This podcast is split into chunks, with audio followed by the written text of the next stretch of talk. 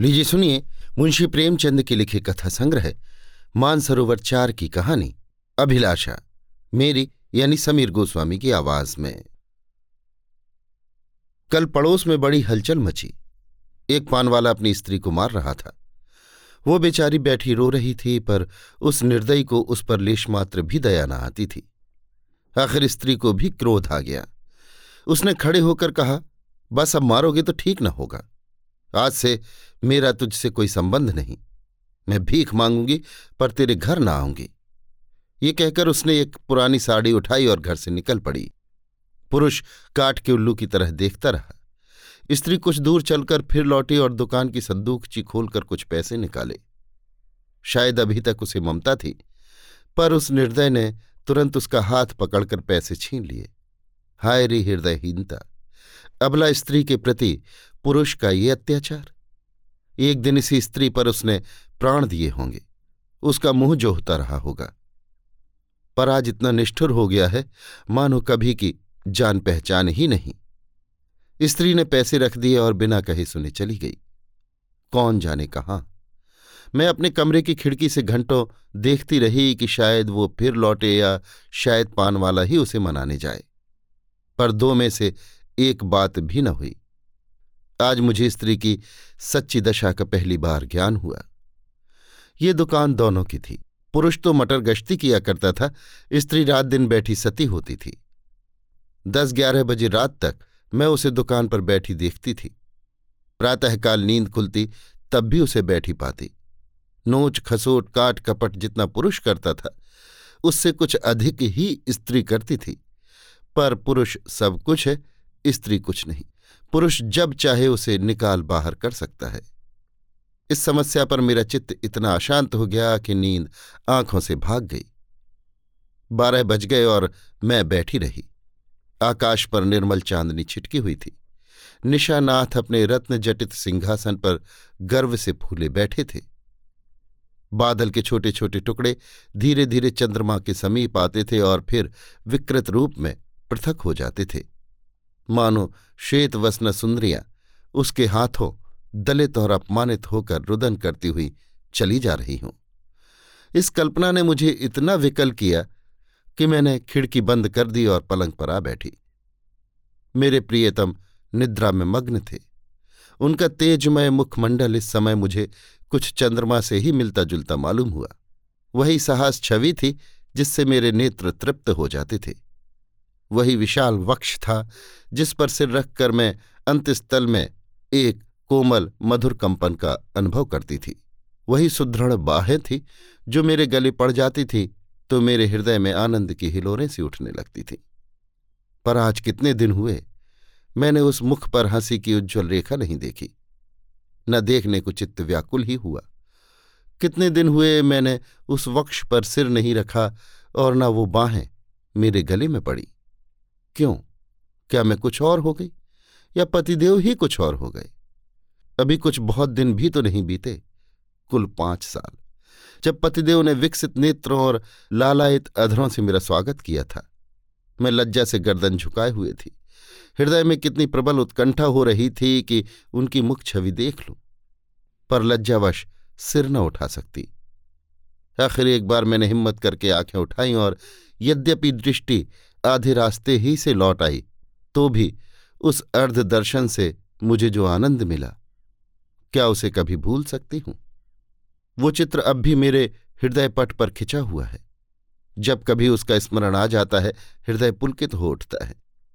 उस आनंद स्मृति में अब भी वही गुदगुदी, वही सनसनी है। लेकिन अब रात दिन उस छवि के दर्शन करती हूँ। उषाकाल प्रातःकाल मध्यान्ह काल संध्या काल निशाकाल। आठों पहर उसको देखती हूँ, पर हृदय में गुदगुदी नहीं होती। वो मेरे सामने खड़े मुझसे बातें किया करते हैं। मैं क्रोशियों की ओर देखती रहती हूँ। जब वो घर से निकलते थे तो मैं द्वार पर आकर खड़ी हो जाती थी, और जब वो पीछे फिरकर मुस्कुरा देते थे तो मुझे मानो स्वर्ग का राज्य मिल जाता था। मैं तीसरे पहर कोठे पर चढ़ जाती थी और उनके आने की बाट जोहने लगती थी। उनको दूर से आते देखकर मैं उन्मत्त सी होकर नीचे आती और द्वार पर जाकर उनका अभिवादन करती। पर अब मुझे ये भी नहीं मालूम होता कि वो कब जाते और कब आते हैं। जब बाहर का द्वार बंद हो जाता है तो समझ जाती हूँ कि वो चले गए। जब द्वार खुलने की आवाज़ आती है तो समझ जाती हूँ कि आ गए। समझ में नहीं आता कि मैं ही कुछ और हो गई हूँ या पतिदेव ही कुछ और हो गए हैं। तब वो घर में बहुत ना आते थे। जब उनकी आवाज़ कानों में आ जाती तो मेरी देह में बिजली सी दौड़ जाती थी। उनकी छोटी छोटी बातों छोटे छोटे कामों को भी मैं अनुरक्त, मुग्ध नेत्रों से देखा करती थी। वो जब छोटे लाला को गोद में उठाकर प्यार करते थे, जब टॉमी का सिर थपथपाकर उसे लिटा देते थे, जब बूढ़ी भक्तिन को चढ़ाकर भाग जाते थे, जब बाल्टियों में पानी भर भर पौधों को सींचते थे, तब ये आँखें उसी ओर लगी रहती थी। पर अब वो सारे दिन घर में रहते हैं। मेरे सामने हँसते हैं, बोलते हैं, मुझे खबर भी नहीं होती। न जाने क्यों। तब किसी दिन उन्होंने फूलों का एक गुलदस्ता मेरे हाथों में रख दिया था और मुस्कुराए थे। वो प्रणय का उपहार पाकर मैं फूली न समाई थी। केवल थोड़े से फूल और पत्तियाँ थी। पर उन्हें देखने से मेरी आँखें किसी भांति तृप्ति ही न होती थीं। कुछ देर हाथ में लिए रही, फिर अपनी मेज पर फूलदान में रख दिया। कोई काम करती होती तो बार बार आकर उस गुलदस्ते को देख जाती। कितनी बार उसे आँखों से लगाया, कितनी बार उसे चूमा। कोई एक लाख रुपए भी देता तो उसे न देती। उसकी एक एक पंखुड़ी मेरे लिए एक एक रत्न थी। जब वो मुरझा गया तो मैंने उसे उठाकर अपने बक्स में रख दिया था। तब से उन्होंने मुझे हज़ारों चीज़ें उपहार में दी हैं। एक से एक रत्न जटित आभूषण हैं, एक से एक बहुमूल वस्त्र हैं और गुलदस्ते तो प्रायः नित्य ही लाते हैं। लेकिन इन चीज़ों को पाकर वो उल्लास नहीं होता। मैं उन चीज़ों को पहनकर आईने में अपना रूप देखती हूँ और गर्व से फूल उठती हूँ। अपनी हमजोलियों को दिखाकर अपना गौरव और उनकी ईर्ष्या बढ़ाती हूँ। बस, अभी थोड़े ही दिन हुए, उन्होंने मुझे चंद्रहार दिया है। जो इसे देखता है, मोहित हो जाता है। मैं भी उसकी बनावट और सजावट पर मुग्ध हूँ। मैंने अपना संदूक खोला और उस गुलदस्ते को निकाल लाई। आह, उसे हाथ में लेते ही मेरी एक एक नस में बिजली दौड़ गई। हृदय के सारे तार कंपित हो गए। वो सूखी हुई पंखुड़ियाँ, जो अब पीले रंग की हो गई थी, बोलती हुई मालूम होती थी। उसके सूखे, मुरझाए हुए मुखों के अस्फुटित, कंपित, अनुराग में डूबे शब्द साए साए करके निकलते हुए जान पड़ते थे। किंतु वो रत्न जटित, कांति से दमकता हुआ हार, स्वर्ण और पत्थरों का एक समूह था, जिसमें प्राण न थे, संज्ञा न थी, मर्म न था। मैंने फिर गुलदस्ते को चूमा, कंठ से लगाया, आर्द्र नेत्रों से सींचा और फिर संदूक में रखाई। आभूषणों से भरा हुआ संदूक भी उस एक स्मृति चिन्ह के सामने तुच्छ था। ये क्या रहस्य था? फिर मुझे उनके एक पुराने पत्र की याद आ गई। उसे उन्होंने कॉलेज से मेरे पास भेजा था। उसे पढ़कर मेरे हृदय में जो आनंद हुआ, जो तूफ़ान उठा था, आँखों से जो नदी बही थी, क्या उसे कभी भूल सकती हूँ? उस पत्र को मैंने अपनी सुहाग की पिटारी में रख दिया था। इस समय उस पत्र को पढ़ने की प्रबल इच्छा हुई। मैंने पिटारी से वो पत्र निकाला। उसे स्पर्श करते ही मेरे हाथ कांपने लगे। हृदय में धड़कन होने लगी। मैं कितनी देर उसे हाथ में लिए खड़ी रही कह नहीं सकती। मुझे ऐसा मालूम हुआ कि मैं फिर वही हो गई हूँ, जो पत्र पाते समय थी। उस पत्र में क्या प्रेम के कवित्वमय उद्गार थे? क्या प्रेम की साहित्यिक विवेचना थी? क्या वियोग व्यथा का करुण क्रंदन था? उसमें तो प्रेम का एक शब्द भी न था। लिखा था, कामिनी, तुमने आठ दिनों से कोई पत्र नहीं लिखा। क्यों नहीं लिखा? अगर तुम मुझे पत्र न लिखोगी तो मैं होली की छुट्टियों में घर न आऊँगा। इतना समझ लो। आखिर तुम सारे दिन क्या करती हो? मेरे उपन्यासों की अलमारी खोल ली है क्या? आपने मेरी अलमारी क्यों खोली? समझती होगी मैं पत्र न लिखूँगी तो बच्चा खूब रोएँगे और हैरान होंगे। यहाँ इसकी परवाह नहीं। नौ बजे रात को सोता हूँ तो आठ बजे उठता हूँ। कोई चिंता है तो यही कि फेल न हो जाऊँ। अगर फेल हुआ तो तुम जानोगे। कितना सरल भोले भाले हृदय से निकला हुआ, निष्कपट, मानपूर्ण आग्रह और आतंक से पत्र भरा हुआ था। मानो उसका सारा उत्तरदायित्व मेरे ही ऊपर था। ऐसी धमकी क्या अब भी वो मुझे दे सकते हैं? कभी नहीं। ऐसी धमकी वही दे सकता है जो न मिल सकने की व्यथा को जानता हो, उसका अनुभव करता हो। पतिदेव अब जानते हैं, इस धमकी का मुझ पर कोई असर न होगा। मैं हंसूँगी और आराम से सोऊँगी। क्योंकि मैं जानती हूँ वो अवश्य आएँगे और उनके लिए ठिकाना ही कहा है। जा ही कहाँ सकते हैं। तब से उन्होंने मेरे पास कितने पत्र लिखे हैं। दो दिन को भी बाहर जाते हैं तो ज़रूर एक पत्र भेजते हैं। और जब दस पाँच दिन को जाते हैं तो नित्य प्रति एक पत्र आता है। पत्रों में प्रेम के चुने हुए शब्द, चुने हुए वाक्य, चुने हुए संबोधन भरे होते हैं। मैं उन्हें पढ़ती हूँ और एक ठंडी सांस लेकर रख देती हूँ। हाय, वो हृदय कहाँ गया? प्रेम के इन निर्जीव, भावशून्य, कृत्रिम शब्दों में वो अभिन्नता कहाँ है? वो रस कहाँ है? वो उन्माद कहाँ है? वो क्रोध कहाँ है? वो झुंझलाहट कहाँ है? उनमें मेरा मन कोई वस्तु खोजता है, कोई अज्ञात, अव्यक्त, अलक्षित वस्तु, पर वो नहीं मिलती। उनमें सुगंध भरी होती है। पत्रों के कागज़ आर्ट पेपर को मात करते हैं। पर उनका ये सारा बनाव संवार किसी गत यौवना नायिका के बनाव सिंगार के सदृश्य ही लगता है। कभी कभी तो मैं पत्रों को खोलती भी नहीं। मैं जानती हूँ उनमें क्या लिखा होगा। उन्हीं दिनों की बात है, मैंने तीजे का व्रत किया था। मैंने देवी के सम्मुख सिर झुकाकर वंदना की थी, देवी, मैं तुमसे केवल एक वरदान मांगती हूँ। हम दोनों प्राणियों में कभी विच्छेद न हो। और मुझे कोई अभिलाषा नहीं। मैं संसार की और कोई वस्तु नहीं चाहती। तब से चार साल हो गए हैं और हम में एक दिन के लिए भी विच्छेद नहीं हुआ। मैंने तो केवल वरदान मांगा था। देवी ने वरदानों का भंडार ही मुझे सौंप दिया।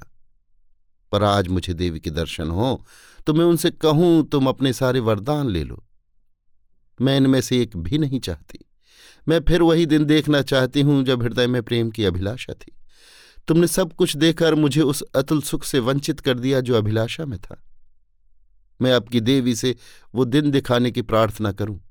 जब मैं किसी निर्जन जल तट और सघन वन में अपने प्रियतम को ढूंढती फिरूं। नदी की लहरों से कहूँ, मेरे प्रियतम को तुमने देखा है? वृक्षों से पूछूँ, मेरे प्रियतम कहाँ गए? क्या वो सुख मुझे कभी प्राप्त न होगा? उसी समय मंद शीतल पवन चलने लगा। मैं खिड़की के बाहर सिर निकाले खड़ी थी। पवन के झोंके से मेरे केश की लटें बिखरने लगी। मुझे ऐसा आभास हुआ, मानो मेरे प्रियतम वायु के इन उच्छ्वासों में हैं। मैंने फिर आकाश की ओर देखा। चाँद की किरणें चांदी के जगमगाते तारों की भांति आँखों से आँख में चौनी सी खेल रही थी। आँखें बंद करते समय सामने आ जाती, पर आँखें खोलती ही अदृश्य हो जाती थीं। मुझे उस समय ऐसा आभास हुआ कि मेरे प्रियतम उन्हीं जगमगाते तारों पर बैठे आकाश से उतर रहे हैं। उसी समय किसी ने गाया, अनोखे से नेही के त्याग, निराले पीड़ा के संसार, कहाँ होते हो अत्तरधान, लुटा करके सोने सा प्यार। लुटा करके सोने सा प्यार? ये पद मेरे मर्मस्थल को तीर की भांति छेदता हुआ कहाँ चला गया नहीं जानती। मेरे रोए खड़े हो गए। आँखों से आंसुओं की झड़ी लग गई। ऐसा मालूम हुआ जैसे कोई मेरे प्रियतम को मेरे हृदय से निकाल लिए जाता है। मैं ज़ोर से चिल्ला पड़ी। उसी समय पतिदेव की नींद टूट गई। वो मेरे पास आकर बोले, क्या अभी तुम चिल्लाई थी? अरे, तुम तो रो रही हो। क्या बात है? कोई स्वप्न तो नहीं देखा? मैंने सिसकते हुए कहा रो ना तो क्या हंसू? स्वामी ने मेरा हाथ पकड़कर कहा क्यों, रोने का कोई कारण है या यूँ ही रोना चाहती हो? क्या मेरे रोने का कारण तुम नहीं जानते? मैं तुम्हारे दिल की बात कैसे जान सकता हूँ? तुमने जानने की कभी चेष्टा की है? मुझे इसका सान गुमान भी न था कि तुम्हारे रोने का कोई कारण हो सकता है। तुमने तो बहुत कुछ पढ़ा है। क्या तुम भी ऐसी बात कह सकते हो? स्वामी ने विस्मय में पढ़कर कहा, तुम तो पहेलियाँ बुझवाती हो। क्यों? क्या तुम कभी नहीं रोते? मैं क्यों रोने लगा? तुम्हें अब कोई अभिलाषा नहीं है? मेरी सबसे बड़ी अभिलाषा पूरी हो गई। अब मैं और कुछ नहीं चाहता। ये कहते हुए पतिदेव मुस्कुराए और मुझे गले से लिपटा लेने को बढ़े। उनकी ये हृदयहीनता उस समय मुझे बहुत बुरी लगी। मैंने उन्हें हाथों से पीछे हटाकर कहा, मैं स्वांग को प्रेम नहीं समझती। जो कभी रो नहीं सकता, वो प्रेम नहीं कर सकता। रुदन और प्रेम दोनों एक ही स्रोत से निकलते। उसी समय फिर उस गाने की ध्वनि सुनाई दी। अनोखे से नेही के त्याग, निराले पीड़ा के संसार, कहाँ होते हो अतरधान? डुटा करके सोने सा प्यार। पतिदेव के मुख की वो मुस्कुराहट लुप्त हो गई। मैंने उन्हें एक बार कांपते देखा। ऐसा जान पड़ा उन्हें रोमांच हो रहा है। सहसा उनका दाहिना हाथ उठकर उनकी छाती तक गया। उन्होंने लंबी सांस ली और उनकी आँखों से आँसू की बूंदें निकलकर गालों पर आ गई। तुरंत मैंने रोते हुए उनकी छाती पर सिर रख दिया और उस परम सुख का अनुभव किया, जिसके लिए कितने दिनों से मेरा हृदय तड़प रहा था। आज फिर मुझे पतिदेव का हृदय धड़कता हुआ सुनाई दिया। आज उनके स्पर्श में फिर स्फूर्ति का ज्ञान हुआ। अभी तक उस पद के शब्द मेरे हृदय में गूंज रहे थे। कहाँ होते हो अंतर्धान? लुटा करके सोने से प्यार। अभी आप सुन रहे थे मुंशी प्रेमचंद के लिखे कथा संग्रह, मानसरोवर चार की कहानी, अभिलाषा। मेरी यानी समीर गोस्वामी की आवाज़ में।